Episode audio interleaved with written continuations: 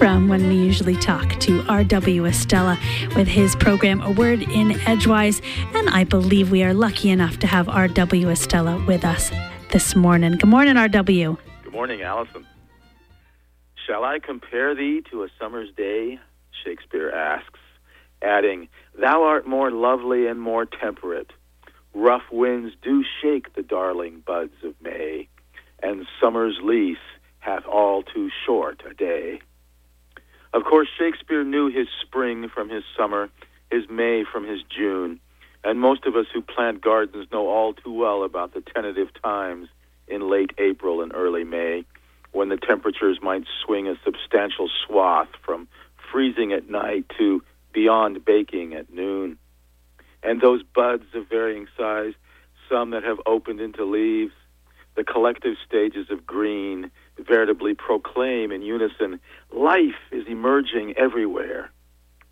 Yesterday morning in the air, shortly after dawn, I looked down from about a thousand feet and out at miles and miles of that marvelous May hue we have here in Maine around this time every year. Spring busting out all over.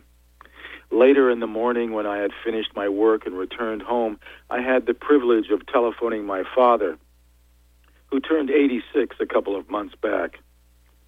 The older I get, the more I can appreciate what sort of energy management and long range determination is required if one is to experience much of any kind of grace in one's later years. My father is a veteran of three major wars, and yesterday morning was doing a fair job of remaining relatively calm while dealing with the fact that my mother was being temporarily hospitalized for an infection that was mostly under control. Given a two hour time zone difference between where he was in Colorado and where I was in Maine when we spoke, I asked him what his plans were into the day.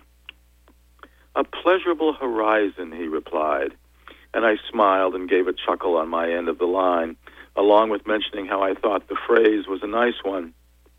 Well, you know, he continued, somewhere between heaven and earth. Somehow, then and there, an automatic resolution occurred.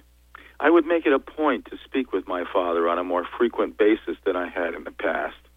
And I would not just wait for moments of family crisis to do so. And this morning, the new green grass has grown to a sufficient height around the edge of the garden that these fledgling blades of grass sashay as the breeze blows through them, and I wait for the green to continue. From Orono, Maine, have a great day. I never. No. They, they're not namaskes. No. I feel like they don't care much. Nothing is me.